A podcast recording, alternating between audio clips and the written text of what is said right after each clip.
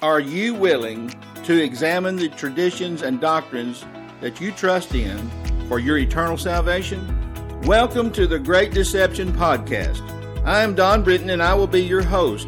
I will be comparing the modern traditions and doctrines of American Christianity with what the scriptures actually say. You may be shocked to find out that much of what is commonly believed in American Christianity today is nothing more than myths handed down to us by men. So please join me now with an open mind. Good morning, everybody. I just wanted to talk to you today about a few things on my mind. Um, you know, we live in some really bad times, uh, dark times.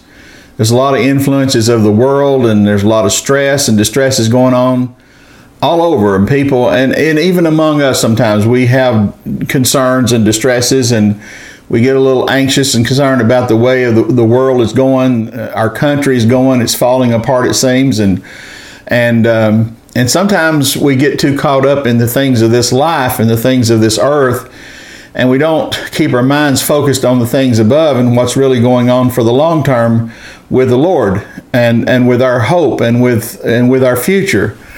So I just want to uh, talk to you today about concerns that I have uh, because of these times we live in and what, what can happen among us and with us sometimes that's, that's really dangerous.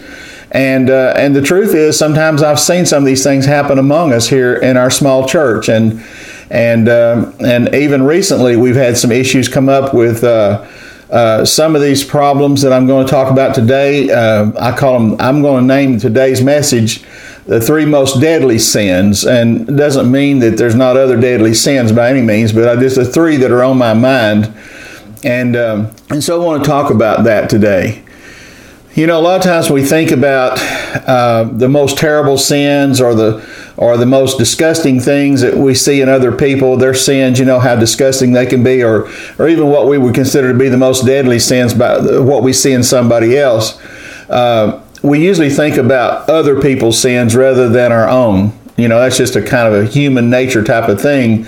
We kind of see others worse than we are. And uh, this is exactly what the Pharisees were like. You know, when Jesus came and uh, it, he ran into the, all kinds of people, of course. He ran into people who were uh, sinners and people who were uh, the religious crowd that thought they were not sinners. You know, they, they thought they were better than other people. So the Pharisees, they were real self righteous.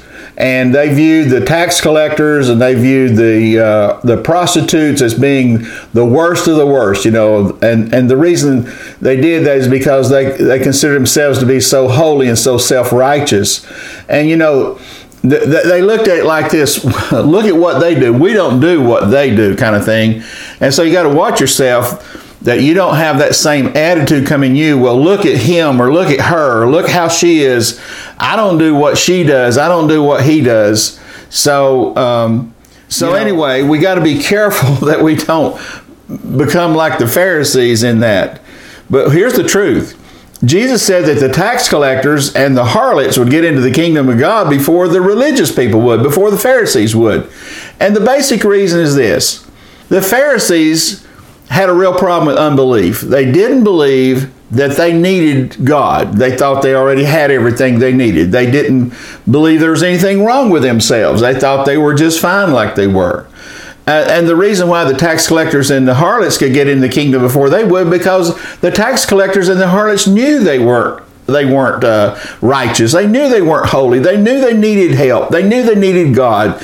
And so Jesus reached out to them uh, to try to show them the way when the Pharisees, he rejected them. So it's just um, the problem with the Pharisees was that they just didn't believe. They didn't believe Jesus when he came.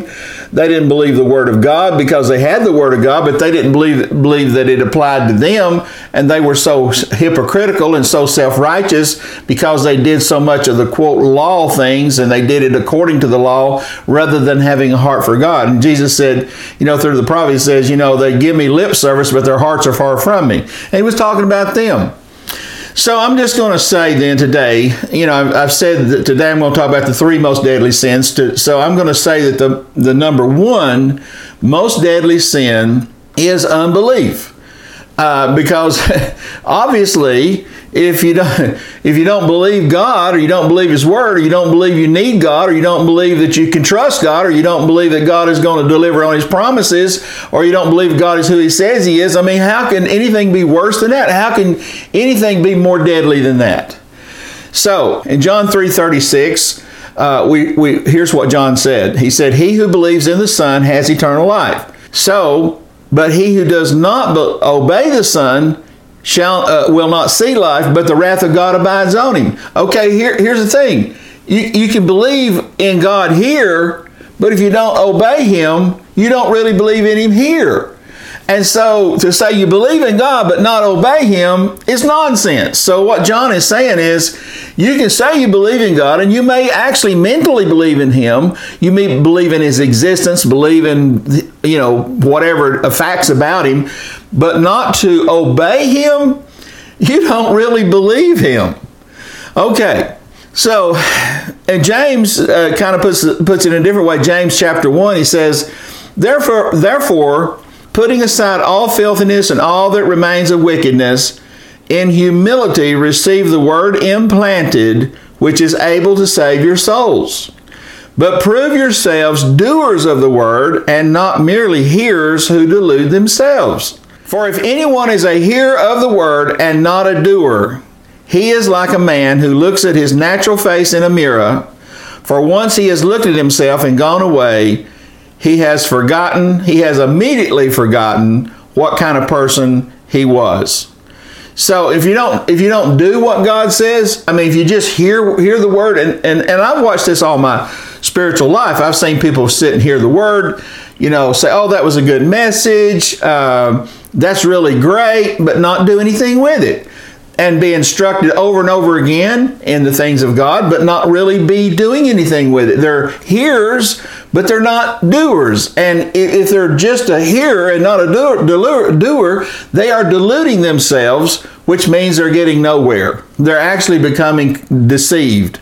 So we've got to do what God says, or we not, or we don't believe. So uh, there's there we go back to unbelief again. So if we're not doing what God says, we are living with unbelief. We're we are unbelievers. So so believing is really doing the word. It's being a doer of the word, doing what God says, not just hearing about it.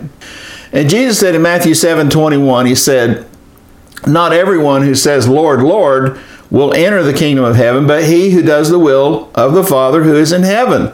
He's the eh, he who does the will of my Father who is in heaven. He's the one who will enter. Jesus said. So it's not about you know it's not about oh Lord I believe that oh Lord that's good oh Lord your word is true. But it's about the one who does what God says. Again, unbelief is really disobedience. If you want to just narrow it down to that, to be an unbeliever is to not do what God said. That's as simple as I can put it. Also, I'll, I'll, read to you in Hebrews 3 about unbelief again. Hebrews 3.12, it says, Take care, brethren, that there may not be in any one of you an evil, unbelieving heart that falls away from the living God. So he's warning the brethren here. But encourage one another day after day, as long as it's still called today, so that none of you will be hardened by the deceitfulness of sin. For we have become partakers of Christ if we hold fast the beginning of our assurance firm until the end. While it is said, Today, if you hear his voice, do not harden your hearts as when they provoked me. For, for who provoked him when they have heard? Indeed, did not all those who came out of Egypt led by Moses, and with whom was he angry for 40 years? Was it not with those who sinned, whose bodies fell in the wilderness? God wiped them all out. And to whom did he swear that they would not enter his rest, but to those who were disobedient? So, see, what he's saying is an evil, unbelieving heart is a heart that's disobedient. It's the same thing. So, there's the unbelief not to obey God, not to believe God, not to trust God, not to follow through with God, not to follow God, not to obey His Word, not to seek God, not to study His Word, not to apply His Word to your life. That's all unbelief. So he goes on in verse 19 to say, So we see that they were not able to enter, that is, the ones who were disobedient, they were not able to enter because of unbelief. So he's saying, Brethren, take care there not be any of you found with an evil, unbelieving heart and falling away from the living God. So I'm telling you, there's a danger there. There's a danger that we can somehow not trust God, not believe God, focus on the problems of this world, focus on the problems of our life, focus on the problems in our marriage, our finances, our business, our jobs, the society we live in, the school system, whatever.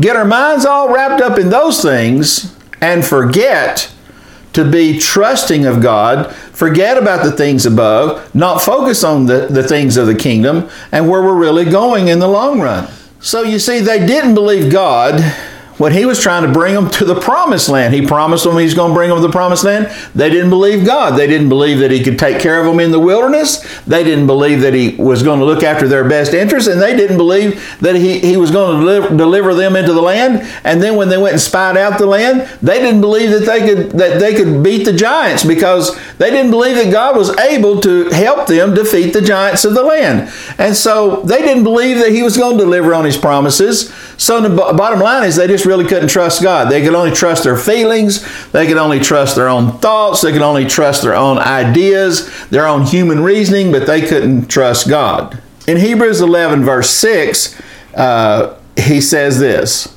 And without faith, it is impossible to please him, for he who comes to God must believe that he is, that God is who he says he is, that he's the Lord God Almighty, he's the creator, he has all power and all knowledge and all authority. He must believe that he is and that he is a rewarder of those who seek him.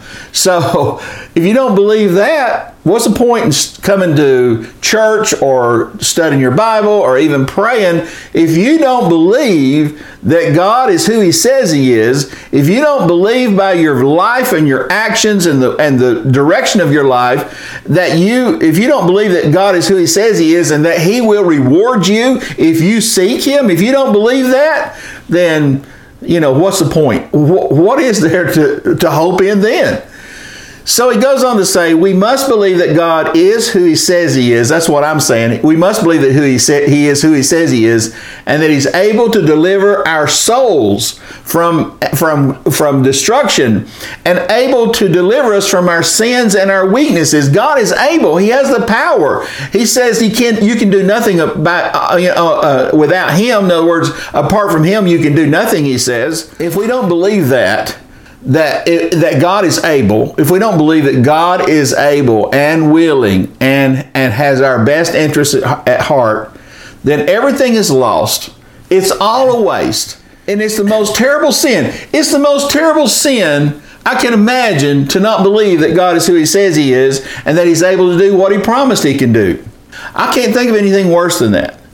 And you know, he has told us a few things. Remember, we read that be a doer of the word. Well, God has told us, I know in our own fellowship here, God has told us, He said to be a seeker of God. It's everybody's responsibility to be a seeker of God. You know, what we have today is we have a whole world of people out there that are that go to church, so to speak, on Sunday, or they're looking after signs and wonders, or they're looking for God to do them a favor or something, or they only remember God when they have a crisis. But that's not being a seeker of God. Being a seeker of God is when you and I personally seek God. We seek Him through study. We seek Him through prayer. We look to see what He's doing and how He's doing it in the earth in our life. We're seeking God's heart and will in every matter.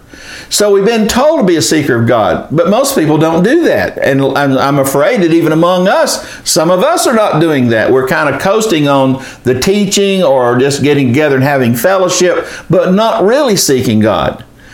We've also been told to deny ourselves of sin and temptation and take thoughts captive and, and to believe and trust in the Word of God and to obey God. We've been told that. And to walk in repentance. In other words, not just repent and then repent and repent and repent of the same old thing, but to actually walk out the repentance by staying away from the very thing we've repented of. We've also been instructed to study the Word of God, to study to show ourselves approved as a workman who needs not to be ashamed, handling accurately the Word of truth. We should all have the Word of God in us. I realize that some have more responsibility to teach, and fathers obviously have a greater responsibility in their families to study and guide their families, but really everybody should have some time in the Word, and everybody should become familiar with the Word because things are going to come up when you need to know what God says. We've also been told and instructed to cry out to God in prayer and in brokenness over our sins and failures in life that God may heal us and deliver us and strengthen us. And so we've also been told that we have to bear the fruit. You know, we've read all the scriptures like John 15 and Luke 13 and all the other places where, you know, there's a barren fig tree and where he planted a vineyard and he suspected fruit on it. And, and like in Isaiah 5, there's so many places he talked about fruit and bearing fruit. And so Jesus said a, a good tree will only produce good fruit. So we're supposed to be a good tree producing good fruit. And a bad tree produces bad fruit. So we've been told to bear fruit. And that's a choice. That's just, again, going back to obedience to God, believing God, trusting God, and walking with God. We've also been told to love God with all of our heart, which means we put Him above all else. We've been instructed in this over and over again that we love God more than anything of this earth. We love God more than any desire, more than any pleasure. We love God more than any person or any, any plans or dreams or hopes that we have, that God is above all else. So we've been instructed in that and many things like this over the years as we've as we studied the word and taught the word and heard the word there's been many such things that god has instructed us how to be a husband how to be a wife how, you know as young people how we're to conduct ourselves you know how we're to how we're to treat each other uh, how, we're, how we're to do business our relationship with our employee or employer or whatever. There's so much instruction that God has given us, and these are things called being a doer of the word, believing God, trusting God. This is all about believing God. So if we fail to believe God, if we fail to believe the Lord by obeying Him and trusting Him, this is the worst and most deadly thing I can think of that we could ever do to have unbelief. So, unbelief is disobedience. So, anyway, that's the number one deadly sin I wanted to talk about today. The second most deadly sin I want to talk about is slothfulness slash laziness slashes slash passivity. In other words, a lazy, passive, slothful man or woman is a very deadly, deadly situation. It's very dangerous. You see that. Let me let me just give you some definitions on slothful because a lot of people forget this. Slothful means you have, uh, it, it suggests that you have a love of ease and a settled dislike of movement and activity. It's a temperamental unwillingness to act promptly and speedily when actions call for. It, it, it, ties in with being tardy or late or running behind or having things unfinished. It's a it's it's kind of like uh, doing uh, delaying on things, putting things off, postponing things, putting things on the shelf, some say, putting it aside for another day, putting it on the back burner rather than getting with it and getting it done. It's also one who won't make a decision. They uh, vacillate between two decisions. They hesitate. They're indecisive. They're, they poke along and waste time. They take a long time of getting around to getting something done. They're passive, non committal, non engaging, non energetic. And laziness is pretty much the same kind of thing. It's a little bit different in some ways, but it's again disliking activity or exertion. In other words, you're not going to strain yourself. You're not going to push yourself. It, it, you're not, and you're not energetic, and you don't have vigor. You know, you're not vigorous. Um, and and being lazy is is is actually an encouragement to just be inactive to, be indolent, to sit on the couch when stuff needs to be done, to lay around, put things off. You know, again, it's a lot like slothful it's moving slowly instead of speedily. It's it's being sluggish. You know, it's drooping and lax. You know, you've seen you've seen the slothful person, the lazy person. It's kind of lay back like this. You know, Th- their life is kind of like this. You know, instead of them being up and attentive and handling things and getting things done, and and they hate to have to to go to any trouble. So laziness hates trouble. It likes a. Uh, it doesn't want to have confrontation. It doesn't want to fool with something that's complicated. It wants all the easy stuff. It wants everything to be easy. and it, and it has a whole lot of idle time and do nothingness. Uh, a lazy person is unindustrious, they're unenterprising, they're unambitious. So there you go. That's the opposite of diligence. And see, we're supposed to be diligent people. And this is a choice that we have. But, the, but I'm just talking about how deadly this sin is this sin of slothfulness and laziness and passivity. And in Proverbs 20, verse 4, he said, The sluggard does not plow in the autumn, so he begs in the harvest and has nothing. You know, it's kind of like, you know, like Paul said, if man won't work, don't let him eat because, you know, he's not deserving to eat. And in Proverbs 24, verse 30, uh, there's a picture here of the sluggard. He said, I passed by the field of the sluggard and by the vineyard of a man lacking sense. And behold, it was completely overgrown with thistles its surface was covered with nettles. Now, just imagine this is the heart of a sluggard. This is what his heart, his heart looks like before God. And its stone was broken down. The stone is like the protection around the field, it's all broken down. When I saw, I reflected upon it, uh, he, the writer said, I looked and I received instruction. A little sleep, a little slumber, a little folding of the hands to rest. Then your poverty will come as a robber and your want, that is your, your needs, your desire to eat or to have life or the things you need will come upon you like an armed man. In other words, you're, you're not going to have anything. You know, th- this is true in the natural sense and it's true in the spiritual sense. A person doesn't seek God, he doesn't sow his field, his heart with seed to have a harvest of fruit. We're supposed to bear fruit. And you can't bear fruit if you don't sow your field with God's word and a relationship with God. And so the sluggard, he just wants to go to church, sit in a pew, do nothing nothing, blah, blah, blah. He doesn't really want to study or seek God. He doesn't want to be active. He doesn't really want to go to any trouble. He doesn't want to bear his cross. He doesn't want to, uh, to diligently seek God in order to find him. He just wants to be, he wants to do the easy thing. Pray the sinner's prayer, be told he's got Jesus, blah, blah, blah, accept Christ in his heart. That's the typical lazy person's way that they think they're going to get into heaven with. So, in Matthew 25, Jesus said this concerning the foolish virgins, he said, Then the kingdom of God, or the kingdom of heaven, will be comparable to ten virgins who took their lamps and went out to meet the bridegroom. Five of them were foolish, and five were prudent. For when the foolish took their lamps, they took no oil with them, so they weren't prepared. This is the way of the sluggard. He's never prepared. He didn't get ready. He didn't prepare himself. He didn't have forethought. He didn't plan. He wasn't diligent. So they took no oil with them. But the prudent took oil in flask along with their lamps, so they were ready. They were ready for whatever. They they were they had a relationship with God. They sought God. They studied His Word, and they were ready when the Lord came. And you can go on and read the rest of the story. And then the Lord did come and the door was shut. And then the ones who didn't have any oil running were scrambling around at the last minute. That's what sluggards do. They scramble around at the last minute trying to throw everything together. So they ran out trying to find them some oil. And the ones who were prudent went in to be with the Lord. And then the door was shut. And then they came back, that is, the foolish virgins came back later to try to get in, but it was too late. It's always too late for the sluggard. He always misses the train. He misses the boat. He misses the kingdom. He misses heaven. So that's why it's such a deadly sin.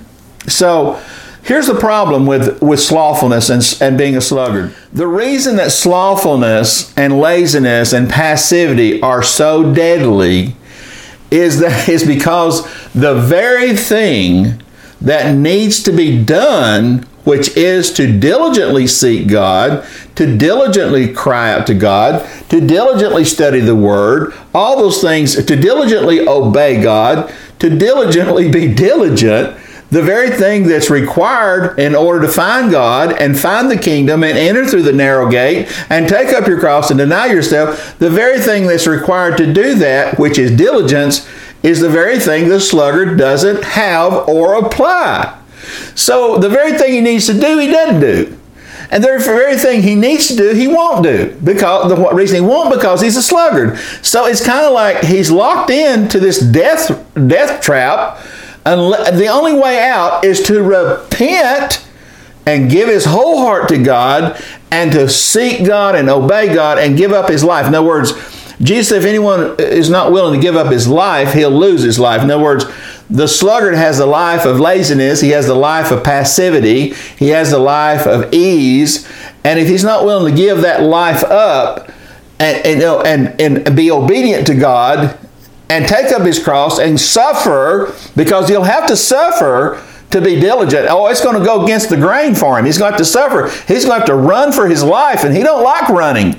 So unless he's willing to do that, that's the only hope he has, because the very nature of the sluggard is the very reason why he's going to die. So that's the reason why it's so deadly. Passivity, then being passive, is one of the most deadly sins, the sluggard, because it, being passive, you know, is the very is the very thing that causes him to refuse to go to the trouble of the cross, which is the only way to life, is to take up your cross and deny yourself of whatever it is. If it's being lazy or if it's other sins or whatever, but being lazy goes completely against the idea of being diligent. So the very thing he needs to do, typically he doesn't do it. I've been running into, running into this my whole walk with God trying to it's been the most difficult thing to get lazy men passive men get them up off the couch so to speak. Get them up off their laziness and get them to lead their families to seek god. Get them to study the word. Get them to take a stand. Get them to make decisions. Get them to lead their family. Get them to quit loading their wives up with all the troubles of the of the responsibilities of the household and then t- take the lead on some things. It's been an awful difficult thing to try to get the sluggard to do anything Another thing that Jesus said, verse uh, Luke 13, verse 23, and someone said to him, Lord, are there just a few being saved? And he said to them, Strive to enter through the narrow door, for many, I tell you, will seek to enter and will not be able to enter. Okay, this is why, this again is why slothfulness, passivity, and laziness are so deadly the very nature of these sins, the very nature of it causes them to causes the person to refuse to strive. See, striving puts it means putting forth effort. It means putting yourself to strain, to struggle to get through. In other words, Jesus said you have to strive to enter. The very nature of the sluggard is he don't strive to do anything. He's only going to do the easy stuff. So here it is, you know, unless he over unless he turns to God who gives him some supernatural power, this sluggard ain't going to do anything. He's certainly not going to strive to enter by the narrow way. He's just going to go down here the broad way, the easy way, and go in with everybody, all the masses of people, and just think he's going to coast on to heaven when he ends up going to hell. He doesn't realize that it's going to take it's going to take giving up his life. You see, in the natural sense, unless he changes, unless he repents, unless he gets power from God, he just he just won't strive. He's not going to struggle. He's not going to fight, and he's not going to push through. He's just going to be lazy and die. So that's the second most deadly sin, in my opinion, is slothfulness, laziness, passivity, along with unbelief. I mean, you can you can see how unbelief and how this one is also so deadly. The third one, the third most deadly sin, in my opinion, and these are my opinions in the order I put them in. So don't don't think I've got something you know from the book of whatever first sin, second, third most deadly sins. These are these are things I've, I've observed over the years. The third one is the third most deadly sin in my opinion is jealousy. It seems like people don't think much about jealousy. It's pretty well, it's just a normal quote unquote human characteristic. Everybody sins. Everybody's got these little problems with jealousy, anger, a little strife, uh, a little greed. You know, people don't think of these things. They think, oh, well, at least I'm not immoral, or at least I'm not a thief, or what a crook or something. You know, at least I'm not like that. I mean, just because I got a little jealousy is no big deal. But the truth is, I've even heard people say, "Well, it's just a silly thing." You know, jealousy is just silly, or it's just a little. I've heard people say, "Well, so and so's got a small problem with jealousy." Well, I want to tell you something. If anybody's got any jealousy, it's not a small problem. It's a deadly problem. It's deadly. It's more deadly than a cobra snake. It is deadly. So, jealousy is kind of a crazy type of it's a crazy almost demonic type of insanity you know here here's what happens A person who's jealous, on one hand, the person they're jealous of, on one hand, they want to love them and they love them part of the time, and then they hate them part of the time. And it goes back and forth between love and hate. So they're trying to love and hate them at the same time. It's, it's totally nuts. It's crazy. And so they want to be friends with this person and they want to be brothers and sisters in the Lord with them, you know, on one hand, and yet they get so extremely upset if this person that they're having this problem with, if this person seems to have get an advantage that they don't have, they get to be with somebody they want to be with when they didn't get to be with them, or this person is more successful financially in, in business or something, and they and they and they have this green-eyed monster working in them, like, well, they don't deserve. They say to themselves, well, he don't deserve that. I deserve it more than he does. Why am I not got? Why don't I have what he does, or why does he get to have that and I don't, or whatever? See, it's a very demonic type of thing thing. And so what happens is, and then when this person gets jealousy in their heart, then the jealousy begins to fester into multiple other sins and then they start looking at the person with suspicion. They they start questioning their motives. They start judging them this way and that. They start seeing nothing but bad. So their eye is bad. It's like jesus said if your eye is full of darkness your whole body's full of darkness. So if you got a bad eye you see everything bad. And so jealousy gives you a bad eye. It gives you a really bad eye. And and what happens with jealousy is the spirit of the lord leaves you and demonic influences take over. Paul said this in 2 Corinthians chapter 12 verse 20. Paul said, "For I am afraid that perhaps when I come I may find you not to be what I wish, and may be found by you not to be what you wish. That perhaps there will be strife and jealousy." I mean, Paul didn't say I'm worried about uh, you know some of the things that we would call gross sins. At the top of the list, at the top of the list of the Corinthian church, number one on his mind was strife and jealousy. That's the number one thing. And he says beyond that, angry tempers, disputes, slanders, gossip, arrogance, disturbances. See, all this is a fruit of jealousy. And he said, I am afraid that when I come again, my God may humiliate me before you, and I may mourn over many of those who have sinned in the past and not repented of impurity, immorality, and sensuality which they have practiced. Now, Paul's putting all this in the same context of strife and jealousy. So, in another place, Paul to the Galatians said this concerning the deeds of the flesh. He said the deeds of the flesh are idolatry, sorcery, enmities, strife, jealousy, strife and jealousy. There they are. They're high on the list. And the, with that outburst of anger, disputes, there we go again, having disputes, having dissensions and factions, that's divisions among brethren he said, along with that, envying. so jealousy brings about envy. And then, and then he, he names a couple other sins like drunkenness, carousing, and things like these, he said. But you see, strife and jealousy uh, have a connection with a whole bunch of other sins. He said, Of which I forewarn you, just as I have forewarned you as I have forewarned you, that those who practice such things will not inherit the kingdom of God. And then we have this in James, James 3, uh, verse 13. He said, Who among you is wise and understanding? Let him show by his good behavior his deeds in the gentleness of wisdom. But if you have bitter jealousy and selfish ambition in your heart, do not be arrogant and so lie against the truth. This wisdom that is in your heart, this jealousy, thing, this selfish ambition, in other words, wanting to have your own way, your pride and jealousy that works together. This wisdom, he says, is not that which comes down from above, but is earthly, natural, and demonic. For where jealousy and selfish ambition exist, there is disorder and every evil thing. So this is what this is why jealousy is so deadly. Jealousy doesn't just abide by itself. It's in other words, it's not just jealousy, like jealousy, or you could say adultery, or you could say uh, uh, greed. You know, those things kind of abide by themselves. I realize they hook up with a few other uh, tendencies to do wrong. But jealousy is one of those sins that takes on a whole horde of demonic activity. It's not just jealousy by itself, jealousy produces every evil thing. It's the only sin in the Bible that produces every evil thing that I can know of. It, it, it produces, first of all, it produces envy. It produces envy of what others have or what others get to do. You're envious. And so because you're envious, you it, it, really bothers you that they get to have what they have or they get to do what they do or they get to be with who they get to be with when you don't get those things.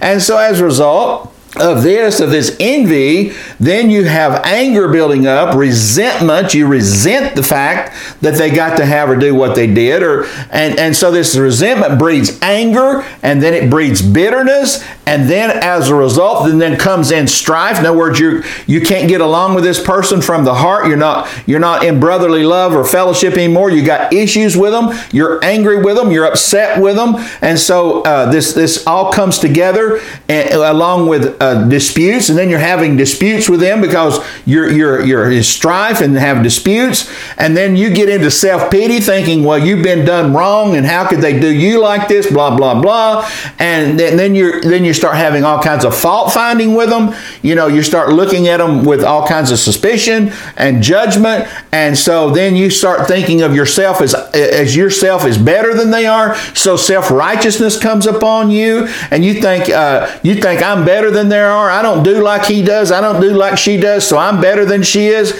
And then as a result, every evil thing has taken over. And your fellowship with God is gone. You think God is with you when you're like this? He is gone. He has nothing to do with this. You have quenched the Spirit of God and He has left. This very, this is a very deadly sin simply because it brings in so many other sins and it is so contrary to what we've been called to love our brothers, to, to walk in love, to love our neighbor, to love our brother as ourself, especially in the body of Christ, to have brotherly love and brotherly kindness and be happy for our brother. You know, we should be, if our brother does better than we get to do financially or some other way, we should be happy for them. If somebody gets a new car and we don't, we should be happy for them. If somebody has a better house than we have, we should be happy and thankful that they got to have that. If somebody has an advantage and gets to be uh, in on a, something that's going on, maybe an event, or get to be with another person that we really like, but we didn't get to be there, or we didn't get to go to that event or get to be that person when that person was, hey, we should be happy at least they got to go. Not be upset because we didn't get to go, but be happy because they got to go. That's what love does. And love doesn't think of itself that way. You see, the way that jealousy does. So, what happens is when you're not happy, you know, with a with with for the other person, then all this evil comes into you, and then the anger and the resentment builds up in you, and you commit murder in your heart because Jesus equated anger with murder. You see how jealousy breeds you breeds all these other evil things till you come to the place of murder. In fact, in, in many cases, in many cases, murder has actually manifested. And there, there was a there was a thing on uh, a, a, documentary a while back about a pastor who uh, fell in love with this man's wife in his church, and they started having an affair and then the pastor actually went and murdered the husband so he could be with her because he was so jealous of the husband he killed him so he could have his wife i mean you know so you see it manifested it manifested in an actual physical murder but see in god's eyes it's you're already guilty of murder. It's like if a man lusts after a woman, he's guilty of adultery. It's the same kind of thing. So jealousy is a very, very, very evil sin, full of all kinds of evil, and it connects with every evil thing, including murder. In my opinion, then, the three most deadly sins are number one, unbelief, number two, being passive, slothful, lazy, and number three, jealousy envy, strife, and jealousy. Paul talked about those things quite a bit. This doesn't take away from the fact that all sin is deadly.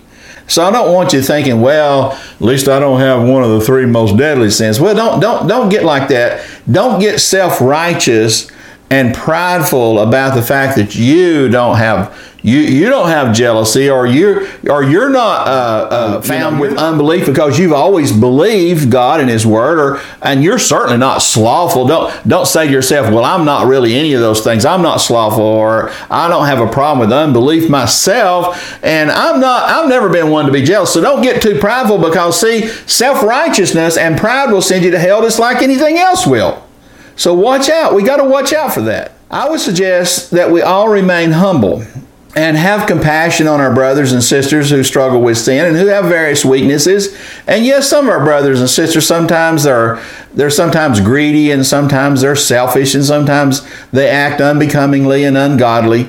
And sometimes they get what they don't seem to deserve. Yeah, it happens. Hey, let's just try to help them, okay? Let's, let's walk in love. Let, let's remain humble and have compassion on those who are weak and who are struggling to overcome sin and, and, and let us give them a helping hand. Let's give them a helping hand rather than offer them only our resentment and our anger and our hate. You know, what about that? I mean, is that going to help them? Is that going to help anybody for us to have resentment and anger and hate because somebody because uh, somebody's not like we are, or we or somebody's not like we like we think they ought to be? If somebody's not like, like we all think they ought to be, shouldn't we be trying to find a strategy and a way to help them become what they ought to be in the Lord? Isn't that what we're called for? You see, we should all be constantly seeking ways to help our brothers and our sisters overcome and to endure to the end and to end up in heaven rather than to do nothing to rescue them from their sins and failures, but just let them let them die? Is that love? Don't we want to go to heaven too? In 1 Thessalonians 4 verse 9, Paul said this, "Now as to the love of the brethren, you have no need for anyone to write to you, for you yourselves are taught by God to love one another. And 1 Corinthians 13 13, Paul also said this. He said, But now faith, hope, and love abide these three. But the greatest of these is love. So may all of us love one another and help one another enter heaven. These are dark times we live in now. So let us not be overcome by the darkness ourselves, not by any of those deadly sins I've mentioned, not by unbelief or slothfulness or jealousy, but let us all strengthen one another as we as the time draws near for the end of time and the end of our life. And let us strengthen each other with light and walk in the light as brothers with each other and not fall into the darkness. May we all be successful in our in our goal to find heaven and to have God and let us endure to the end together. May God bless you all. Thank you for listening to the Great Deception podcast. You may visit my website at www.christianmyths.org for more information, for my blog, and for my email address. You can also get my book, The Great Deception of American Christianity Without Christ on Amazon or on my website. Also, on my website, you may download two free chapters of my book. I hope you join me next week as we continue to examine the Great Deception.